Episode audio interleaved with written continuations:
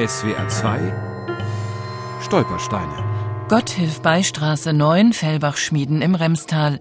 Hier lebte und arbeitete René Billet, Jahrgang 1914, vom Volkssturm in Fellbach erschossen, 3. April 1945. Wir sind oben gesessen in der Wohnung und als Kaiser René komm runter, da unten ist ein Feind und wartet auf den.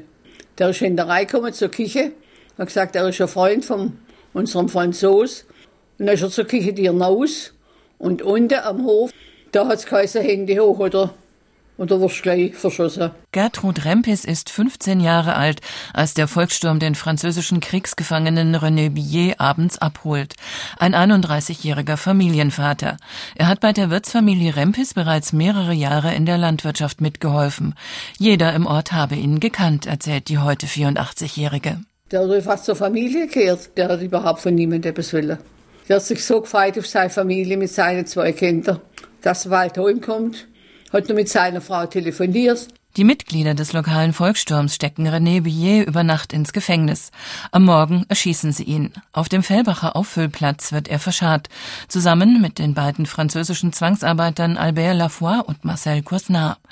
Was war passiert? René Billet, Albert Lafoy und Marcel Cousnard hatten sich in der Dorfkneipe über den Einmarsch der Alliierten unterhalten, berichtet Dr. Ralf Beckmann, der Leiter des Fellbacher Stadtarchivs. Die drei hatten sich angefreundet und saßen also einmal die Woche im grünen Baum beim Wein zusammen und es war eigentlich auch eine relativ lockere Atmosphäre. Also sie waren nicht geknechtet, unterdrückt. Allerdings hat sich die Situation zum Kriegsende natürlich zugespitzt. Jeder wusste, die Amerikaner stehen nicht weit von Stuttgart entfernt.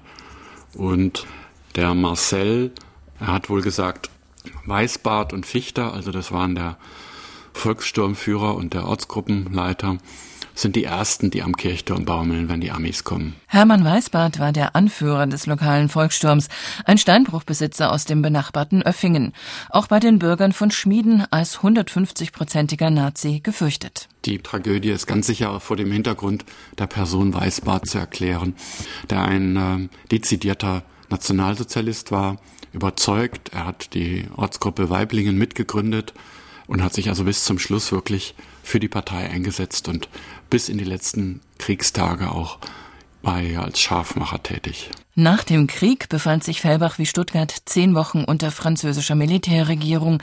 Die Mitglieder des Volkssturms mussten die Leichen der drei Kriegsgefangenen wieder ausgraben. Sie wurden zunächst auf dem örtlichen Friedhof beigesetzt. Später ehrte man die drei als Gefallen für Frankreich und ließ ihre sterblichen Überreste in die Heimat überführen.